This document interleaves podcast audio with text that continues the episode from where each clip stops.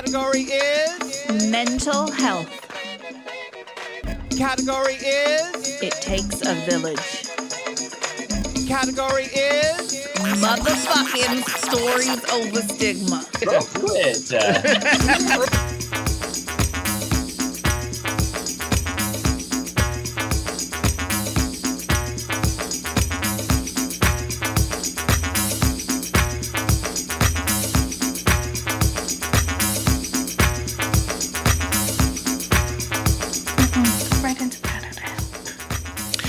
Welcome back for another week, y'all. We are um, excited to be with you.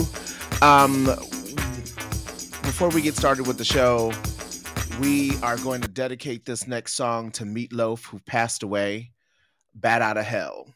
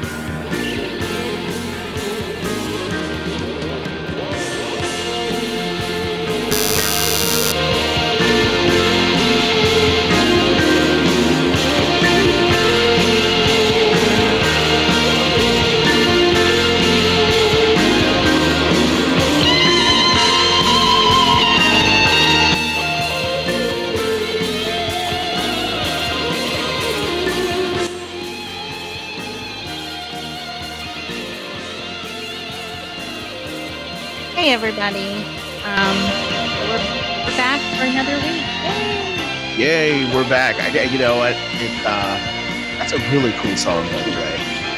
Meatloaf was really cool. Yeah, you know, it's sad. It feels like everybody's just kind of passing away. I mean, we also we lost Louie Anderson too. Yeah. Uh, my goodness, I probably we should have found some comedy or something of Louie. So that would have been really cool.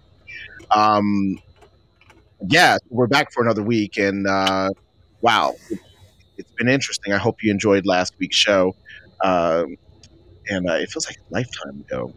It was just last Friday. I know, I know. So, how are you, honey? Um, good. Are you sure? no. well, you know, last week, guys, we, we we talked a little bit about our brother and um and and what's been going on with him in terms of the accident. So, and that's been cer- certainly weighing uh weighing in heavily with um you know with Rebecca, and it's that we've all been going through, and uh and uh so we at this point need to uh you know kind of just talk through some things. You want to talk catch everyone up? Um, so he goes home today, so that's good. Um, and he goes home today. We got the house ready for him to go home. We had to put in a wheelchair ramp. Um, we had to get him a wheelchair. And now he is on bed rest for two or three weeks, I think, and then he can start teaching. Yeah, you know, it's it's going to be a long road, a long road for him. And then, you know, to add like like when it rains, it pours. And then also you got your your mother called you earlier this week with some other, more like unfortunate news. Oh, yes, one of my um one of my uncles passed away. Um, we don't really know we don't know what happened. Um, so Friday night he came home from work. He talked to his son. He told his son that he was just really tired from work. And then they got off the phone, and then Monday he didn't show up for work. So they did a welfare check on him, and they found him um, Deceased. deceased. Yeah, how do you say that? in Yeah, that's yeah, that's they they found him deceased. So, um, yeah, we don't know why. He was the youngest of the four kids, so that's kind of upsetting. But he was also the type of guy who wouldn't go to the doctor, so he could have had underlying conditions that none of us know about. Um, and it kind of runs in my family that our hearts just give out. So that's comforting to know. but yeah, it it it was strange. I mean, it, he just died under strange circumstances, and we just don't know what happened. Yeah, you know, it's you know, count your blessings, folks. I mean, you know, we all have our crosses to bear, and we all have our things that we're going through, and uh, but you know, none of us are alone right now. At least you know, or at least have passed away. And um, I thank God every day for my breath, uh, despite all the challenges that we may be going through. Um, uh, you know, I thank goodness for that. Um, so you know, it it's it, you know it's been interesting for us since since all of this because he's been trying to manage her stress hmm and uh like when we were talking well by the time i guess sunday show airs and by the time this show airs you guys would have also learned just some of the challenges. Um um actually no no that's right it already aired. Uh i'm, I'm getting twisted with my shows honestly but i think it's joel's show that aired last week right Yeah. yeah yeah yeah so yeah, You set that up. Mm. yeah, yeah. So Joel's show, Joel's show aired last week, and we were talking about New Year's resolutions. And so the thing is, is that guys, you just cannot be hard on yourself. I mean, life is is tough, and you have to give yourself some slack. And don't make New Year's resolutions. Just make goals, um, and try to improve incrementally every day. And I think that's the way you know you have to go through, you know, through life. And you know, one other thing in terms of you know, we we we kind of spend this time talking about not only current events but also just kind of our lives. But one other thing I did want to bring up is like sort of this Asian hate thing that's been going on. And what I want to talk about in particular is homelessness and mental health. We, I'm not going to get into the details. I'm definitely not going to veer off into other topics, uh, something we said we weren't going to do, and we're going to stay focused on the show. But I do want to say that as a society, guys, as advocates and people that are in the community, we have got to keep pressing all of our community leaders about how we manage and deal with homelessness and individuals often um, uh, with mental illness. Um, we want to get them treated and we want care teams for them. And uh, so as you go back to your communities, no matter where you are, let's all be thoughtful of the hard work that we have to continue to do um, in this mental health space. Um, so I don't think that was inappropriate to say, was it? I told him not to bring it up. I didn't bring up anything. He wanted to go off on a whole tangent. We talked about it. He did very well. Good job. He kept it. Oh, he just rolled his eyes in me. Um. Anyway, so this week, this week we have a fabulous, a fabulous guest that we've been excited about. Rebecca's been telling me all about it. Uh, why don't you go ahead? We'll like Oh, let let's. Uh, I um. Can we please just introduce, tell people who we have for the show? No, please, please go ahead. You want me to do that? No. I, oh, do I? Hmm. Oh, okay. Hold on, just for a second. Bipolar Girl Productions presents Bipolar Girl Interview of the Week. Okay, done. I'm sorry. Listen, I'm, Okay. look. You know what? When- You know, it, you know when you you have the live show versus when we used to pre-record it, and I can go back and edit stuff. Like you know, you got to remember like when you used to do stuff. and I'm like, I'm sitting over here. We're all pantomiming with each other. so anyway, all right. So what, let's welcome our guest this week Yes, to the show. we are speaking today with Daria, um, and she is joining us today on the show. How are you today, Daria? I am doing very well. Thank you for asking. How are you all doing today? And by the way, my condolences. Oh, about thank you so much. Um, we are good. You know, we actually got really excited that we saw that you were also in Maryland. Oh, I know. wow, really? I, Hold on. So, so, so where do you live? I currently live in Fort Washington. Yeah, oh, she's Okay. not that far. Yeah, we have a friend who actually she just sold her house in Fort Washington and they moved down to North Carolina. Oh, yeah, wow. so I mean, usually our like our last Canada Yeah, and all, over the place. So place. I But- saw, I was like, "Yay, in Maryland!" Daria, let me ask you a question. Did you are you born and raised in the DMV? Born and raised in the DMV, PG County, born and raised. Nice. there you go. Them's your peeps. Oh, well, you know, I'm a fellow. I'm a Washingtonian. All right. So, oh, okay. uh, okay. you know, I grew up in DC and uh, and graduated from Ellington School of the Arts, and uh, and, and in fact, I used to go to church in Seat Pleasant. That was one of my uh, uh, churches. Like, I, like seriously, like I'm born and raised here. Like, you don't meet many people that are born and raised, and now we live up in Frederick, so that's where we're recording Okay. the show from. Yeah, okay. Well, that's is very fun. Yeah. yeah. Well, it's good to have you here. So tell us about yourself. Um, how did you find us and what tell us your story. So, um, of course, you all know my name is Daria. Um, I have, let me start, I guess, a little personal note. I have four children, um, ranging from 10 and under. Oof. Um, married, yes. Married, and I work full time. So, my life is a circus in its own. um, Wow. yeah.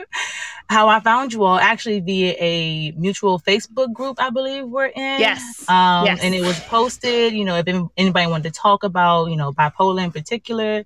And I'm always an advocate for mental health and mental health wellness and just getting the word out there so it's not such an awkward or uncomfortable conversation to have.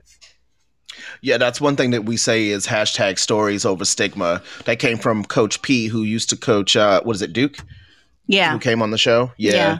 I mean, that's a big part of why we started the podcast too, is because it's like, you know, especially when you first get diagnosed, like it can be very scary and it can be very overwhelming. And it's nice to be able to hear other people who have gotten through it, you know? Yes, yes, this is true. And I'm in the community is once you find a community and it's so positive, it's really a beautiful thing to be a part of.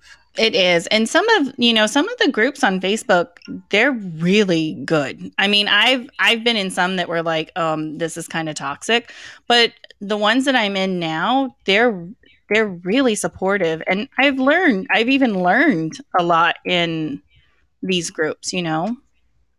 Yes, this is true. You've I've learned a lot as well, um, especially when it comes to giving advice or listening to other people's stories, things that you Mhm. connect with that you maybe thought it was just you. You realize, oh well, I'm not the only one that goes through these things. So it's it's Mm. comforting for sure. It, it it definitely is. It definitely is. So why don't you take us through like when you, I mean, when you first um, started, uh, I guess s- symptoms started presenting in your life as far back as you remember. So if I go back as far as I can remember, I more than likely have been probably having symptoms since the third or fourth grade. Mm. Um, but of course, back then all the rage was ADHD. So if anything was Mm. wrong with you, you had ADHD. So that was just it, and it was slapped on me. And you know, take these meds. You have ADHD. Sit down and be quiet. So, um, which was not the case. It, then it got readdressed after I had my second child, um, who is now nine. Um, I thought it was a postpartum situation.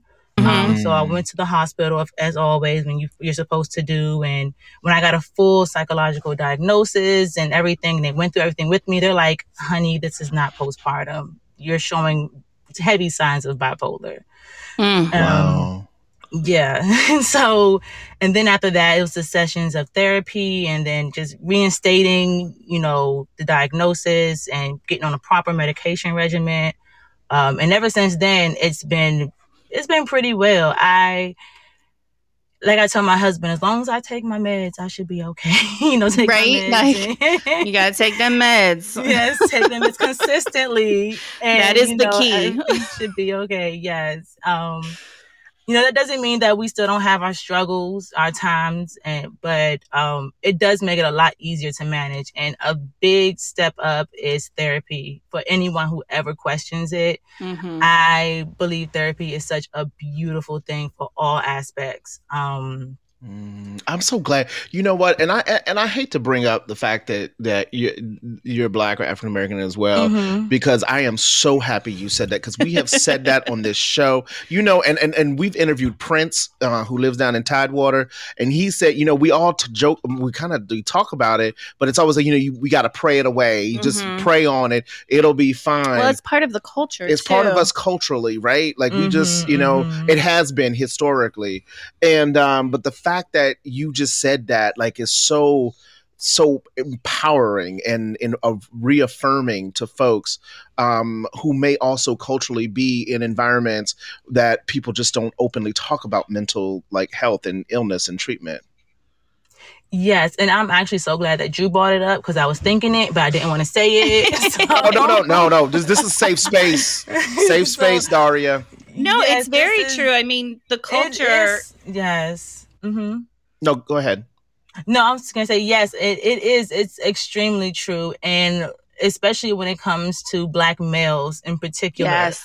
um they suffer a lot and i mean all we all suffer um even with the social stigma that comes with being an African American male, it's just that just going to therapy, just having someone to talk to that's not necessarily your homeboys. That's like, you know what, forget it. Let's Mhm. just go drink and have fun. I mean, like, Mhm. yeah, but at the end of the day, when you lay your head down at night, those thoughts are still there those Mhm. Right. emotions are still there those unresolved issues that you had as a child are still there Um, Mhm. and as much as i love my husband to death i tell him all the time i say you know i, I encourage him because he's a black male you know who unfortunately was was incarcerated at a very young Mhm. age for a long Mhm. time for 10 years to be exact so he went in Mhm. as a teenager came out as a As an adult. yes as an adult and Mm. so it's like he has a lot of trauma and me Mhm. wanting going through my whole bipolar um uh i guess story coming out on the other end of that i really want to go back to school to be an adolescent psychologist and he is one of the mm. main reasons why he's a prime example why he has so much trauma from a child that has not been addressed and I get to mm-hmm. asking the right questions and things come out. And I'm like, see, this is why we need therapy, you know? Right. you know, so you can come to, you know, come to terms with these things. And You ain't doing nothing but preaching right now. Let I me know, tell I you. I You tell know- Steven all the time, I'm like, you know, therapy is not that bad. Um, it's not, especially if you find a We are good not talking about me right now, okay? We're talking about Daria and her family. We are supporting, moving in solidarity with the Ali family. Okay, I, you know, it's very interesting that you that you bring that up. I think there's a lot that goes on, especially um, in any culture other than white culture with males and mental health. Um, for one, they're all, you know, the cultures are all like you have to be strong and you have to be a man and you can't show your emotions and um that's across the board with men. I mean, we we raise our boys to man up and, you know, don't cry like a girl and, you know, stuff like that. So that's like Mhm. across the board just for men. But then you add in the culture aspect of being black or brown and, you know, it just amplifies that so much more. Um and I don't think Mm. that's talked about enough. I agree with you. It's not talked about enough. no, It's not. I mean, It's- they're we're afraid to even talk about. Well, some people believe if we just stop talking about the impacts of race, it'll just go away. And you know that's not true. If we're going to move in solidarity and we're going to move in authenticity, we have to talk about things in our authentic selves and talk about things that impact us. And if, especially if we're talking about mental illness, like you said, Daria, listen, all you got to do is ask a few questions to someone who has had his experience and you start digging in deep enough when they was a kid, you're like, man, you could see you, see exactly, you know, when you go to school and you don't have books or you don't have heat or you wake up in the morning and you're trying to make a decision between whether I'm going to eat that last egg or that one piece of bread or you got to split it to three people or whatever the story add in a sibling, and you're the oldest, and now you're raising your sibling. Right. my, yeah. my god brother my god brother god bless him like he turned out okay but let me tell you at the age of five he was cooking dinner for he and his three siblings because his mother Mm. wasn't focused on the home, and um, and for whatever reason, 'cause the traumas she experienced. So talking about Mhm. mental health and wealth, the fact that you right now are even having this conversation is like the victory. You already have that victory, you know.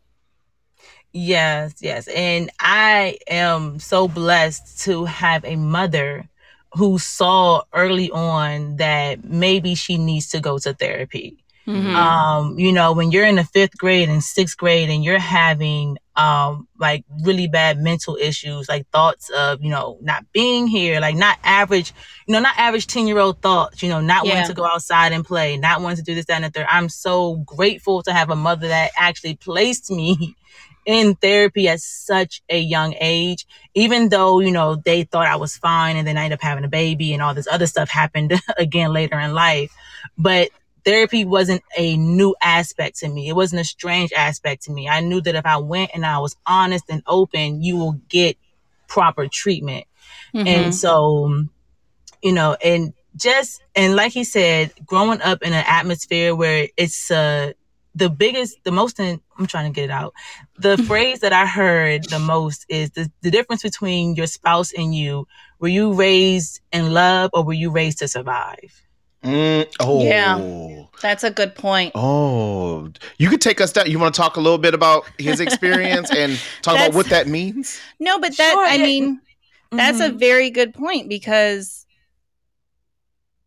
that really dictates how you turn out in life, right? And mm. survive could mean many different things. You know, I had to survive, like Stephen was saying, because there wasn't enough food or there wasn't an adult in the house. But survival can also mean, you know, I had to self soothe as a child and there was no one there to comfort me. And so I had to be my own grown up, you know?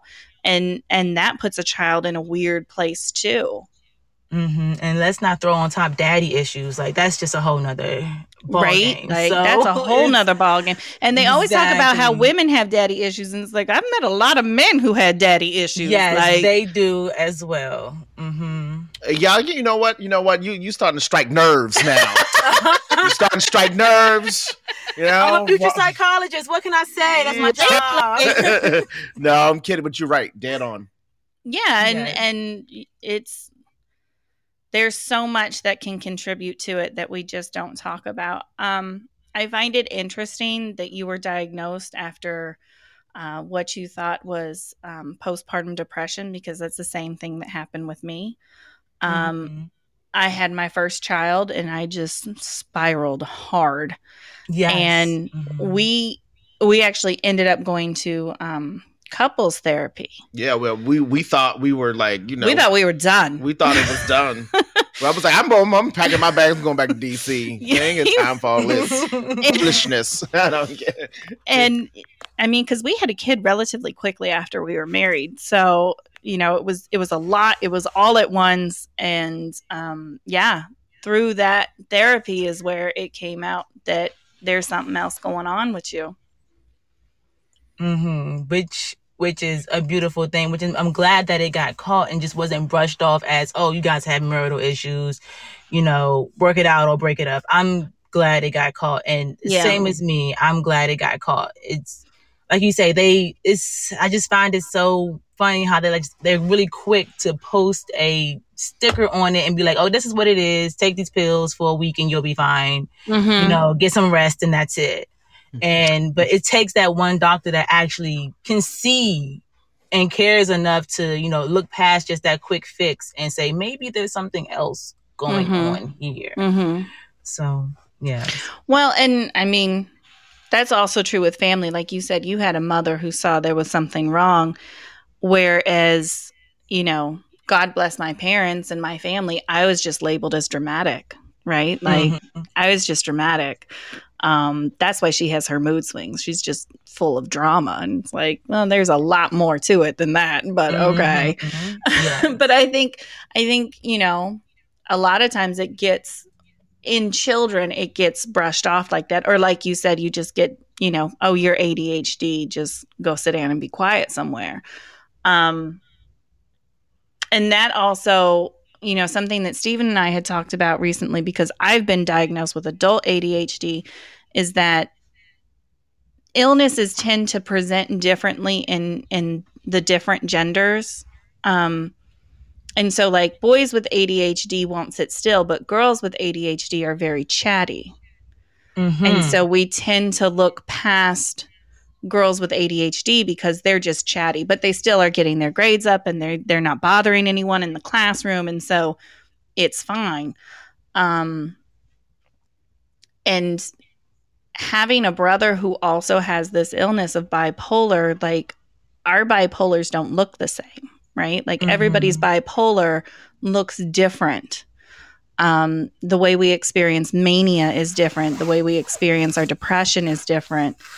And I think because mental illnesses, I don't know, you're you're the psychology student. Um, it might be harder to to see in people because it presents so differently all the time.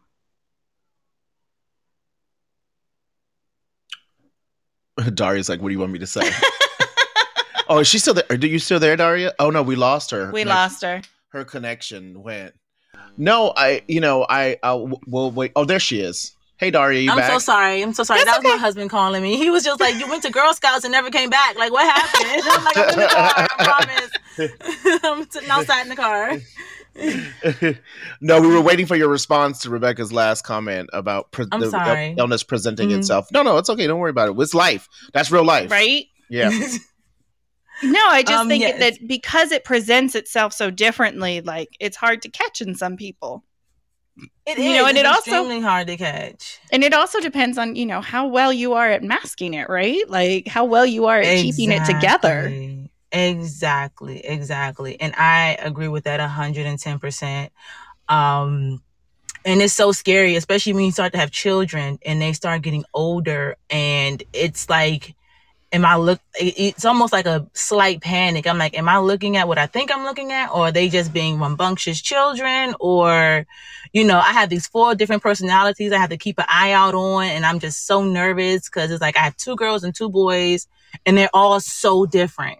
Mhm. So it's just like, you know, okay, well, I have a son who bounces off the walls. I don't want to say it's ADHD because he may just be a active young boy, you know, or I have another girl who's 10 years old about to hit puberty and she's so moody. I'm like, is this, you know, is this bipolar? Am I just, should I just wait it out? You know, it's so, it's kind of, you know, it's, um, It, haunt, it haunts you. Yeah. It, It does. does. And it you does. just it's I mean- really something you you know you try to keep an eye out on the best that you can because you don't want to catch it too late and Mhm. then your child has gone through all this trauma you know mentally that they didn't have to because it wasn't caught early enough to Mhm. Those are facts. Those are facts. But you also don't want to project, right? Like I'm always Exactly, afraid that like. I'm projecting onto my children. It's like yes, like you said like maybe it's just boy energy like maybe he just needs to like go outside and run around maybe it's not adhd like but then you run that fear of but what if it is and i'm ignoring it like, exactly it's so uh, hard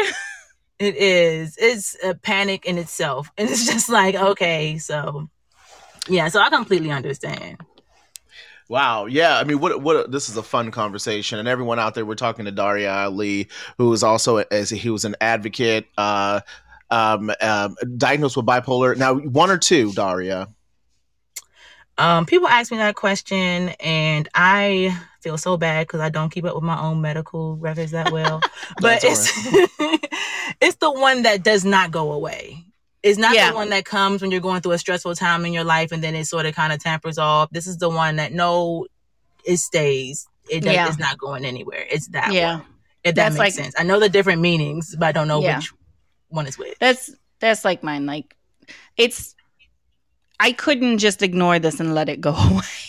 Exactly. right? It it's not a oh well just relax and and lower the stress in your life. Like no that's not gonna work. That's not gonna Mhm. work. Because even when there is no stress there's still bipolar. Do you find yourself, do you find yourself really depressed or do you find yourself like very manic, like, uh, you know, spending a lot of money is often how it presents? I will say my um my episodes are very triggered. My manias are very triggered, as in it could be and it, I know it's in my mind and I try to catch it when it's happening, but for me, it's I splurge spend. Mhm. I am an Amazon advocate. My husband knows Mhm. that when he comes home to seven Amazon packages, he's like, "What happened? Mhm. Right. What happened? like, we were supposed to be budgeting for a trip. Like, why are we buying like two different ring lights and an outfit for the dog? Like, I don't understand. Like, what's going Right. on? Right. so it's yes, my mania is definitely splurge spending. Um also like um emotional eating. That's more so on the depressive side. I Yep. will down a half of a pizza in a heartbeat if I'm going through a depressive mode. Mhm. Um and actually I'm climbing out of a depressive mode now. Um, and it's so weird and awkward that even though you're on your medications and you take your medications, you still go through these ups and downs Mhm. and I guess it just keeps you from going too far down or too far up, and it's just, Yeah. I It- guess, it- and it kind of helps you just kind of level yourself out to a little bit. But Mhm. yeah, I mean, medication isn't a wonder drug. Like you're still going to have your ups and downs. It's just, you know, when you get manic, you don't have psychotic episodes. And when you get depressed, you can, you know, pull yourself out of it or Mhm. function through it, right? Like, because exactly, before medication, I would not be able to literally function when I was depressed. But now, if I'm going through a depressive episode, it's like, okay, I, I, I can still get up. I can, I can still take care of things. Um, and I think that also comes with, you know, therapy and coping skills and things like that too. You just learn how to take care of those. But my mania always presented with anger. Um, Mm, mhm. so it was it was agitation and just anger constantly um you know i would Mm. get the typical like clean the house and make it perfect and but it was also you know if you looked at me wrong like we was gonna fight and we were gonna fight all day long like when i was and nothing manic make it right. nothing's gonna make it right and we're gonna fight because that's just what we're gonna do which is why we ended up in couples therapy Yeah, you know, it was it was it was quite bizarre, but you know, as we've grown, you begin to learn, you know, and you know what? Listen, as the caregiver, now I don't know about your husband, like it's it it is exhausting. Like I mean, and I just happen to be a husband. Like you know, you could also be a woman who's a caregiver of a husband with, uh, or a partner with, uh, you know, with, with bipolar. But in this case, just like your husband, like, I don't know, like you know, it's oh, I want to talk to all the the caregivers, and I think we're having a show we will coming up but like i just want to talk to the caregivers because it is difficult let me tell you it's stressful you have to work your job you have to be a dad and you also have to be a, a partner and a husband and and and also a then on top of that you have to be a caregiver and a caregiver of someone with with bipolar so that you know do you guys ever talk about that in terms of like how he is relating to this illness and and also relating to you as his wife So we have talked about it. Um, in the beginning, it was very rough. Um, I didn't admit to him. Not, I mean, before, of course, before, after we got, way before we got married. But in the very beginning, we were dating. I did not openly admit to him that I had bipolar. So Mhm. when it would go days where I wouldn't talk to him, he's like, "What's going on? Are you mad at me?" I'm like, and then I'll pop up like, "Oh no, I'm fine. You know, what's going on with you? What are we doing today?" And he's like, "What the hell is wrong with her?" So, but we um as I've gotten more and more open with him and I'm able to express to him exactly you know how I'm feeling and what's going on with me and now he's able to notice. Like you know he'll come up to me he's like look you've been really irritable with the kids you've been you know snappy at me like did you have a bad day at work? I'm like no work was fine. He's like okay so what's going on? I'm like and then i'll tell him sometimes i'll tell him like i don't know i don't Mhm. know i'm just I, I hate not that response, okay." but it is a real response. It's, It's real. It's the Yeah. truth. I don't know. Like I literally just had to have like an apology session to him. Not an apology session, but just explanation to him. Like, you know, like yesterday, like I don't really know what's going on, but I'm just really irritated. I, I'm having a really hard time.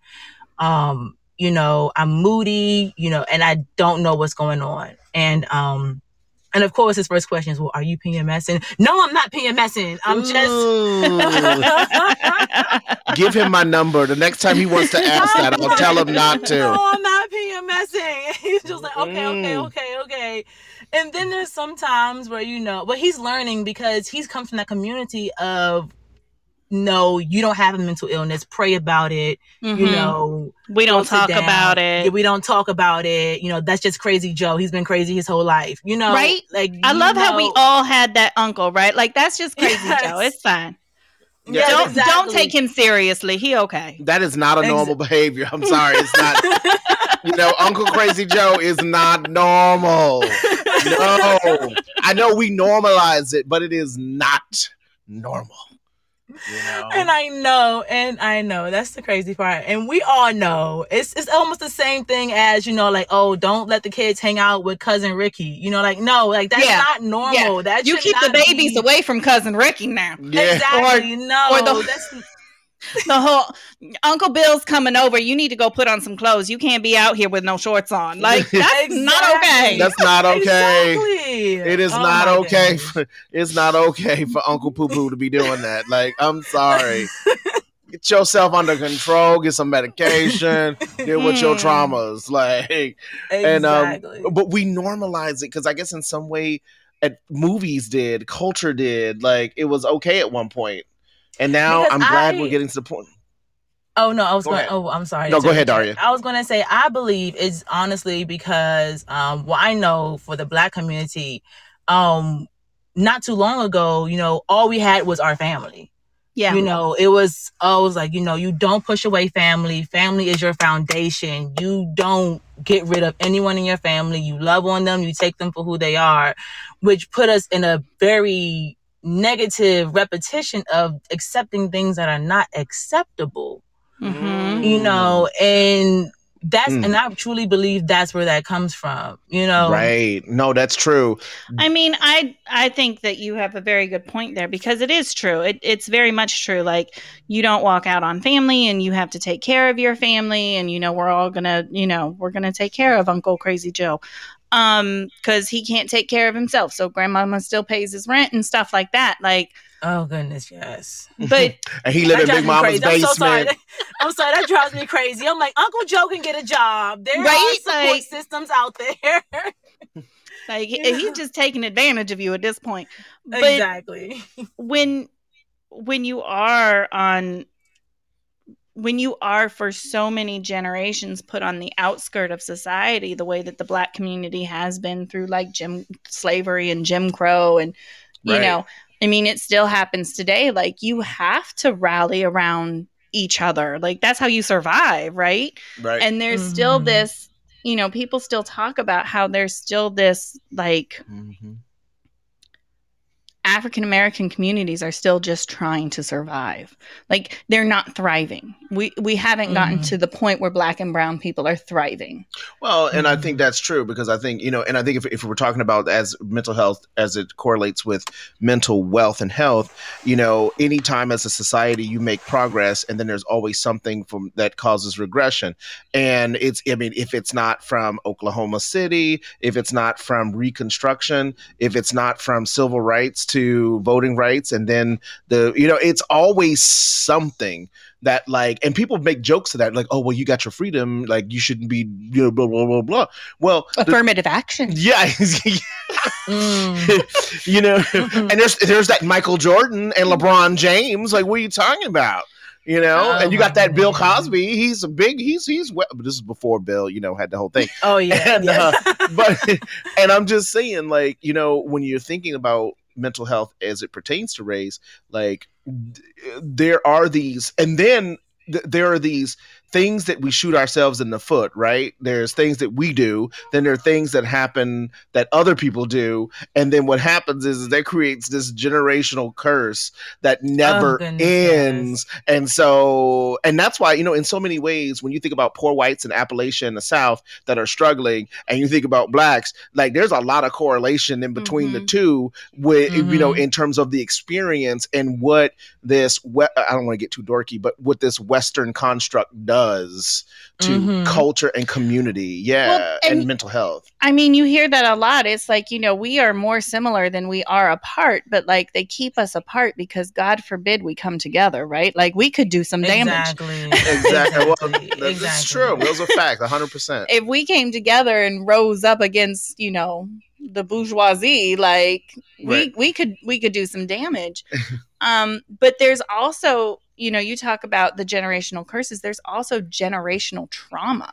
Yeah. The one. that Yes. goes on. Yes. Facts. I'm gonna snap you know, like my co-op because- Yes, yes. because I mean, you can trace it all the way back to slavery. Like, okay, we're free, but now like these people have their little curse that is going on, and they pass that down to their children, who gets passed down to their Mhm. children, and so it's just Facts. yeah, I mean, you know, you think about it. I mean, Dari, we grew up here in DC in this metropolitan area. You know how it is with the brown paper bag test. Like that stuff is not that stuff Mhm, way. And if you were too dark, oh, she black. Like, ooh, who is Oh she? my Why you got God, that nappy hair? You know, you know exactly the traumas Yes. that that lead, you know, into these situations where you get triggered, or you might actually start presenting um in some way. I mean. I don't. I don't want to actually put out there that like, oh, trauma causes bipolar, but I'm going to say No, trauma triggers. trauma causes mental illness. Right. Ex- yes. Yes. I mean, mental illness has a genetic component to it, but not everybody who has mental illness got it genetically. It's like trauma caused it. Trauma and environment. Yeah. You're right. Yes, yes. and you know that yes. kind of stuff still goes on in the community like you know when sebastian was in school and got teased for not having a hairline and like I was just talking to. Okay, I was just talking to like. Okay, so I was just getting my hair cut the other day, and I was just talking about how I got teased for not having a hairline when I was in school because I had curly hair. You know, get that good hair. You know, whatever. but like you know, but like you know, I got teeth, and that thing went with me. I mean, I think about that trauma still like goes with me. got to your son too and it got to my son. You know, it's like it's it's wild, like how these things can really impact your mental health. Exactly. And I just, and like you said, it is generational trauma. And you would think by now, with all of this anti bullying things that they have going on in the schools, that things sort of kind of simmer down, but they don't. It just gets a lot more secretive. yeah As in, like, my daughter, my 10 year old, who, by the way, is like, she's very mature for her age, physically and mentally, because she's the oldest of like 400 kids. Mhm. And so it's like she's getting she's getting she came home and she was like really upset. She was like, Mom, like, you know, you know, she was like, I need to lose weight. I'm like, whoa, whoa, whoa, whoa, whoa, whoa, whoa. What do you mean you need to mm. lose weight? You're 10 years old. Like put and lose weight and put it where? You know? Yeah, and, so, and why are we worried about weight at 10 Exact because she is she's thicker than the girls in her class. Mm-hmm. So not only is she tall and she's African American and she has this thick coarse hair and she has locks and she also has the body of a 18 year old. yeah So it's like, oh, you're fat. And I'm like, honey, you know how people wish they had a body like you? Okay. honey wait in, wait until Just you wait. 20 okay, just wait. Okay, please. And so, and she was like super self conscious about it. She was like almost in tears. I'm like, I had to give her the whole pep talk, like, you know, you're beautiful. And I just want to say, I am so like grateful for this, you know, black and beautiful campaign that I wish Yes. was out when I was in school. Because, like he said, I was tall and I was well, I was scrawny, but I was tall and I was scrawny and I had this nappy head. My mama didn't really know how to braid because she grew up in a generation of the perm. And so it's just, and so she didn't really know how to braid that well. So I had this nappy hair and it's just like, I got made fun of all the time. And that's why I learned how to fight, but that's another story. Right. Well, you know, it was funny. I was ta- I was talking to uh, Precious, who cuts my hair. Her name is Precious, and she grew up in Montgomery County. And she was telling me that, like, when they first moved to Bethesda, folks were still. This was these were white people were getting when they were walking down the street as a family, they would jump off the sidewalk. yeah and get on the other And side no, they would literally walk down the street past That's them with and clutch their purse. And then they would also call her like black because you blackety black. And she's not even. I mean, who cares? I mean, first of all, I don't care what shade you are. Like you either. I mean, there is beauty in all shades, colors, shapes. And I Mhm. don't think she's. I would never have been like, oh, you ugly. Oh, you. I mean, I mean, come on, like it, it- it's but the trauma, the trauma. This is what I'm talking about. Like, the- forget. yeah, people No. don't. She still to this day is messed up over that. Yeah, I mean it sticks with you, right? She lives. She lives It in Upper. Montgomery County. She won't even move back down there to Bethesda. She Oh won't my do it. She was like, "I will never go back down there again because I don't like the. I don't like what like my experience was." Yeah, and like this happens to you, especially if it happens to you in your formative years. Like that Mm. stuff stays Mm. with you. Mhm. It does. It does. And you know, I always ask people who have may have gone through like bullying and things like that. I'm like, do you remember your bully? Yeah, I remember my bully's name. I Mhm. remember his name. His name was Michael Ball. And I just I will never forget his name. He was such a a-hole. Like he was Mm. so mean. Like for no well, now he, you know, he's in and out the, you know, correctional system. But Sorry, it's not funny. but it's, It's not, not- funny. But But God don't like ugly. He don't. And but you know, but me thinking back on it, I don't know what was going on in his home. You know, he could have been Right. just going through you don't know what as a child, but at the same Right. time, I still remember that. I will never forget that. And I and to this day, I'm a grown woman. I haven't seen that man since elementary school. But if I see him walking down the street, I guarantee I will know exactly who he was. It's on site. But then you okay? So we're talking. About, so but, but but you but you know what's so funny? We talking about this because we're talking about from a cultural perspective right now. And thank you for Daria for being so open and so authentic Mhm. about this about your experience because that's something we've always wanted to have on the show. And you, that just shows you how hard it is to talk when you're black and have a mental illness. People don't really want to talk about it. Like it's just Mhm. they're like, oh no no no no, I'm not going. No, I don't want to do that. No, thank you put my business. but I won't put my business out in the street like that. But you know, but like I thank you for your authenticity and like just being so open. But I can tell you when I grew up, if you know you know what I'm talking about when I'm say this. In DC, there was always just like people joan on each other. For all of you live in other parts of the country, you don't know what that is. It is colloquial, it is very local, it is very but joning is teasing or what what- how's the best way to put it? Um, because our son I don't know. I don't understand Jonan. yeah. So Jonan is like you you you tease, you making fun of somebody, and it's accepted because then everyone's laughing and it's okay. So when we first moved back here from California, my son went to school and they would just, I mean, they were teasing him relentlessly, and even some of the staff in the school was like, "Oh, they just Jonan. You need to step up and and, and fight back. You need to say something about their their clothes and their, uh, everybody's not going to react like that." But And I I was as I was so confused. I was so confused. I know, 'cause she I was like, "What is this?" She was she was so white about it too. She's I was "What- very white like, about what What is this joning? I'm like, is what the this?" hell is joning? And no, my Also, son's you not never going to been join fried in. before? You never told me you never been cooked before or fried? That's what they call it. Oh, see, That's yeah, what they say. it's so funny. That's what they say. Like, oh, they fried you. Yeah, they cooked you. That's what they mean when they talking about you and you ain't Right. got nothing to say back. Right. And so and but but they but that go like you were saying that goes with you for generations. Yep. It it sets in Mhm. early and that anxiety my son has experienced like now it's going to go with him for all of his life until he gets older and gets more confident in himself. And I'm sure you went through that too. So how do you deal with some of those traumas from joning or being fried or you know teased? How are you dealing with that now I in, with with bullying? I see you're doing a good job with your daughter, so that's great. yes, I will say that um the best thing I did learned as an adult was setting boundaries. Mhm. like even with my coworker because it happens in the workplace all the time as well and so even with my coworkers like we're really laid back. Of course we're all african american and you know somebody gets to talking gets to talking and we go back and forth a little bit and then they say something that i it hurts it stings a little bit and i'll cut it off. I'm like that's not funny. Stop. No, straight no. up like that's Right. not funny and so but i know for me um it took me a long time to get to that point. And even to this day i am super duper anti-conflict because of it. Not Mhm. because i'm so much i'm a oh i'm a peacemaker i love everybody but it's because it's a trauma for me. I don't like to argue. I don't like to fuss and fight because number one i'm not very good with my words when i get angry yeah. and the on the next option is to start swinging and i don't want to get locked up so i just so i just learned over the years like you know to basically put people in their place like this is not funny i don't find it funny and you need to stop and um and people, you know, some people will take it seriously. Some people like, "Oh, you so sensitive," and I don't really care.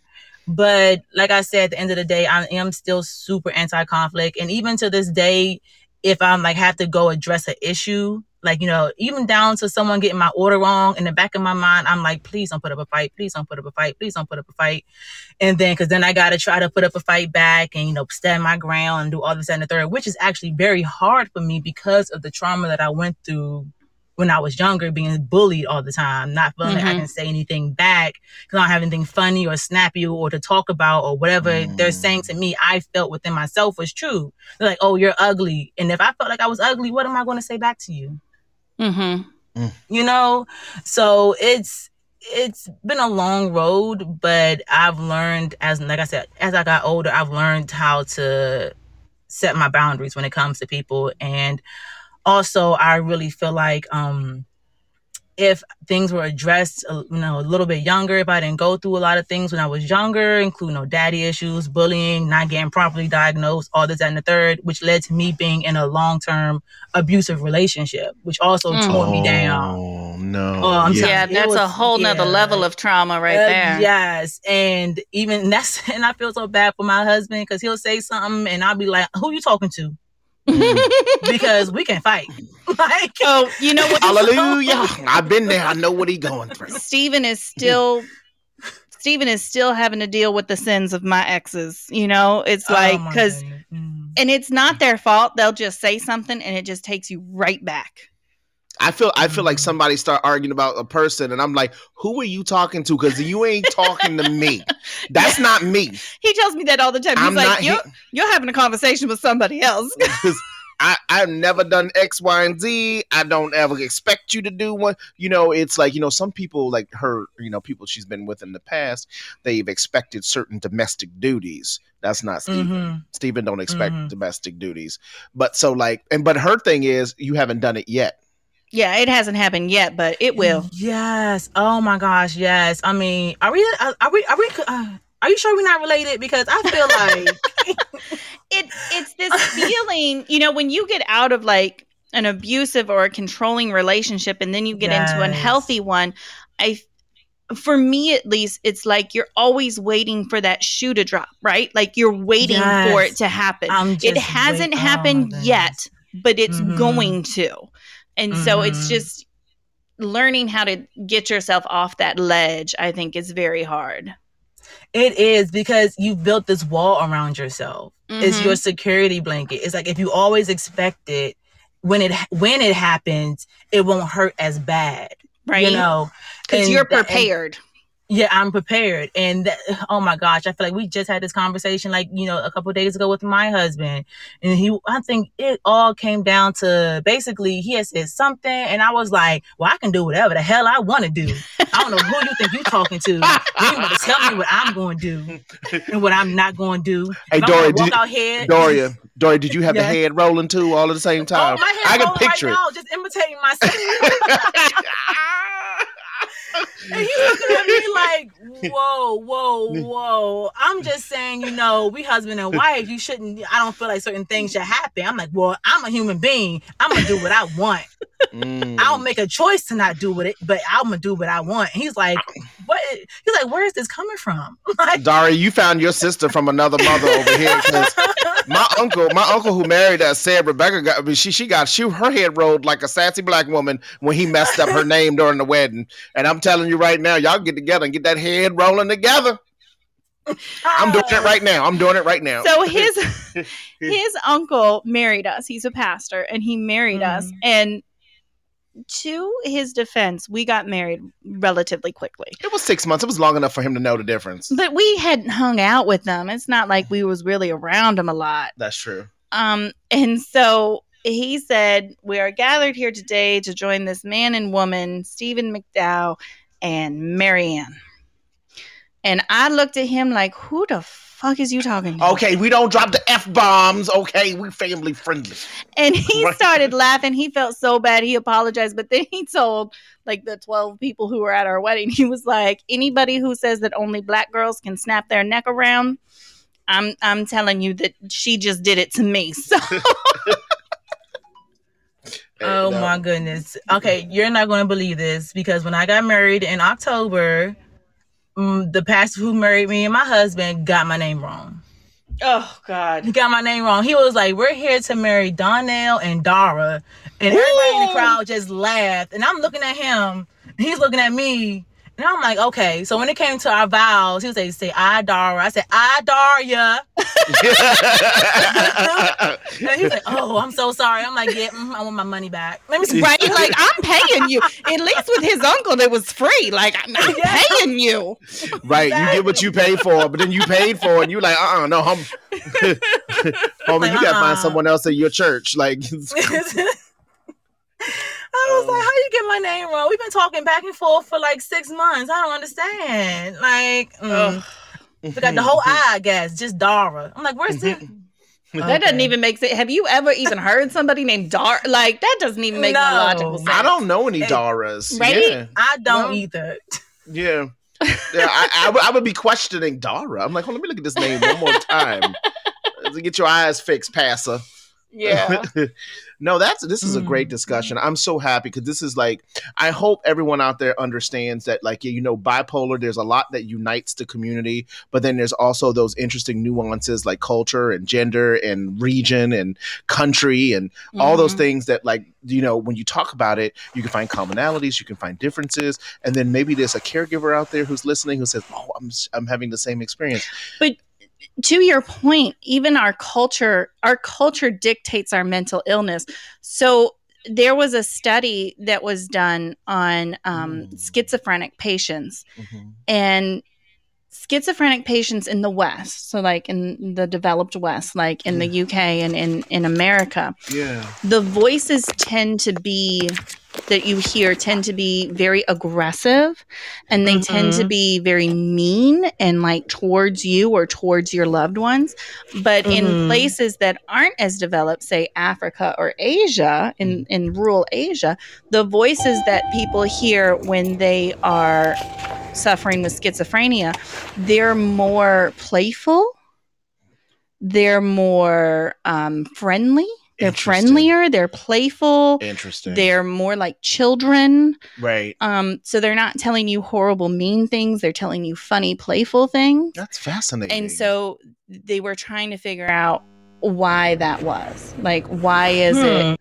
that in these different cultures we we see schizophrenia um, present differently? Yeah why is our schizophrenia in the west more violent and, and, why paranoid and paranoid. yeah and why is it more playful and fun and less developed or developing countries yeah that's interesting that's Mm. fascinating i never thought That of that is Yeah, so- wow. So Mhm. our society and our culture really dictate how our mental illness presents itself. on so many levels Mm-hmm. Well, this I could keep talking and we can keep talking because I'm having a good time, but we've reached our hour. And every time we go over an hour, it takes us like three weeks for people to get through the show. Uh, so we want to try to keep it around an hour. Daria, we always ask our guests to pick a song that relates to the mood, either for the week, lately, month, today. Um, your favorite song ever. and your favorite song e- ever, and we will uh, we will definitely play it. Oh my goodness.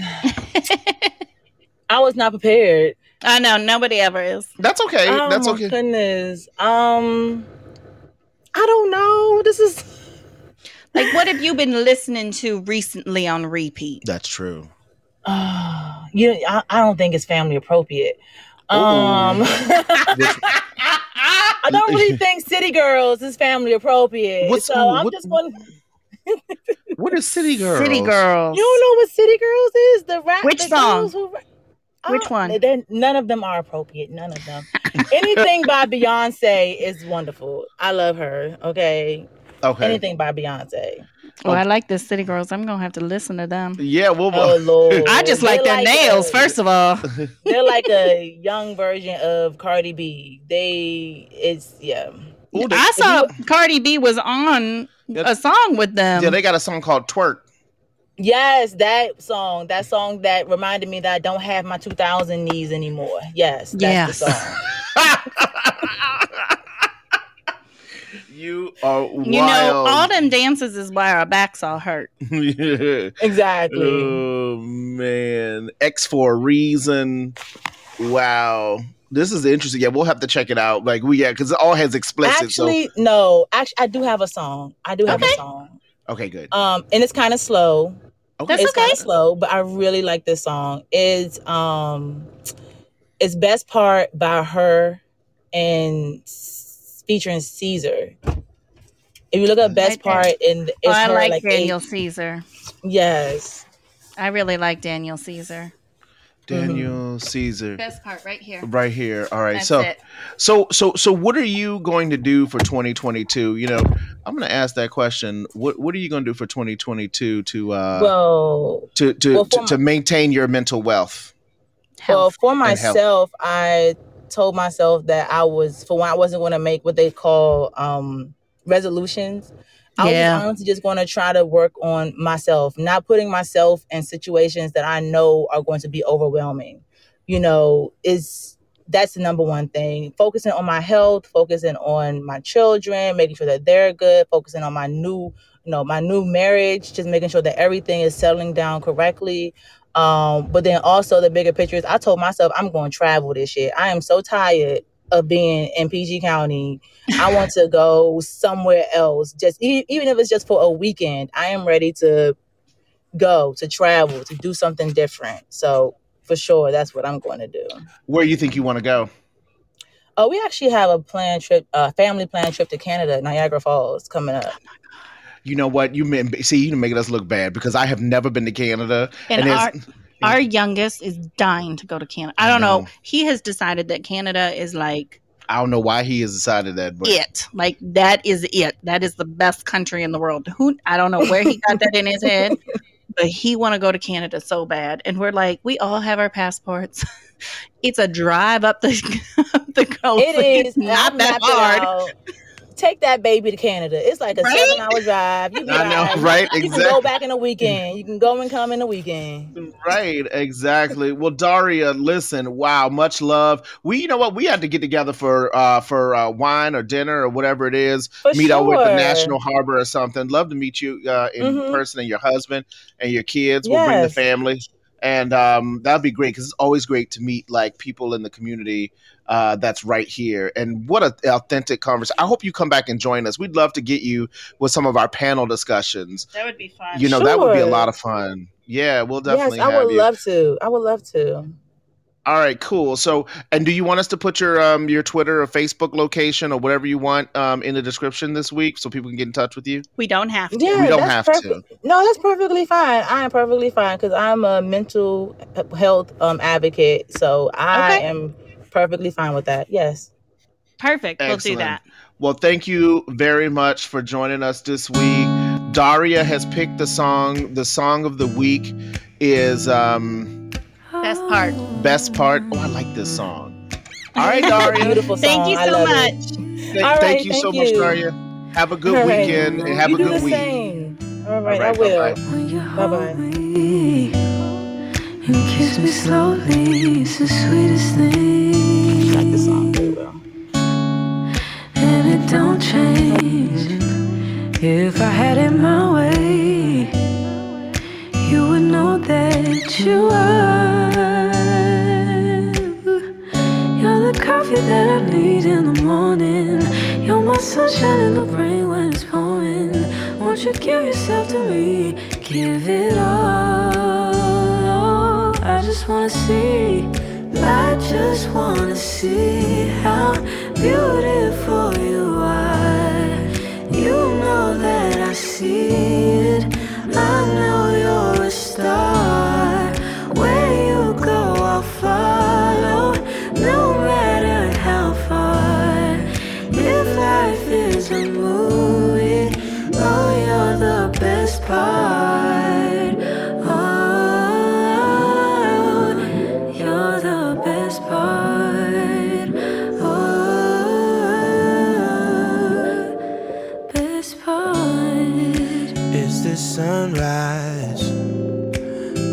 Brown eyes, yes.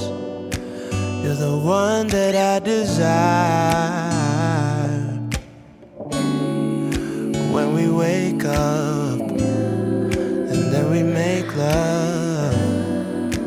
It makes me feel so nice. You're my water when I'm stuck in the desert. You're the Tylenol I take when my head hurts.